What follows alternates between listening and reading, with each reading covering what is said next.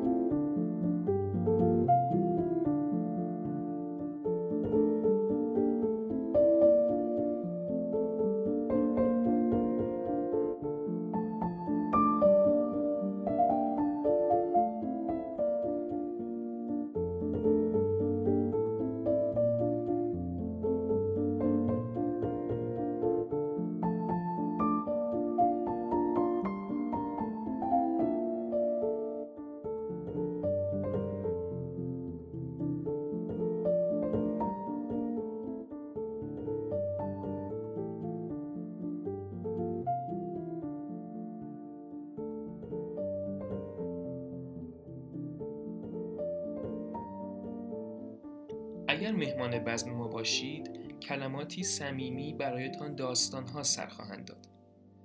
کلماتی که ما آنها را دور انداخته ایم بی آنکه با آنها زندگی کنیم و داستانهایشان را بشنویم. پس من دست و پای زخمی این حروف و کلمات جنگ زده رو پانسمان کردم و آنها مهیای قل خوردن درون گوشهای شما شدند این پادکست شنونده ها ندارد. فقط من صدا قلم و تو هستیم.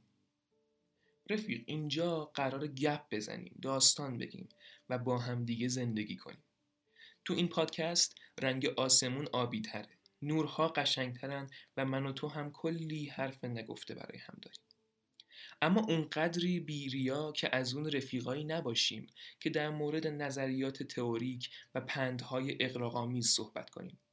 این مکان مقدس بزم کلمات.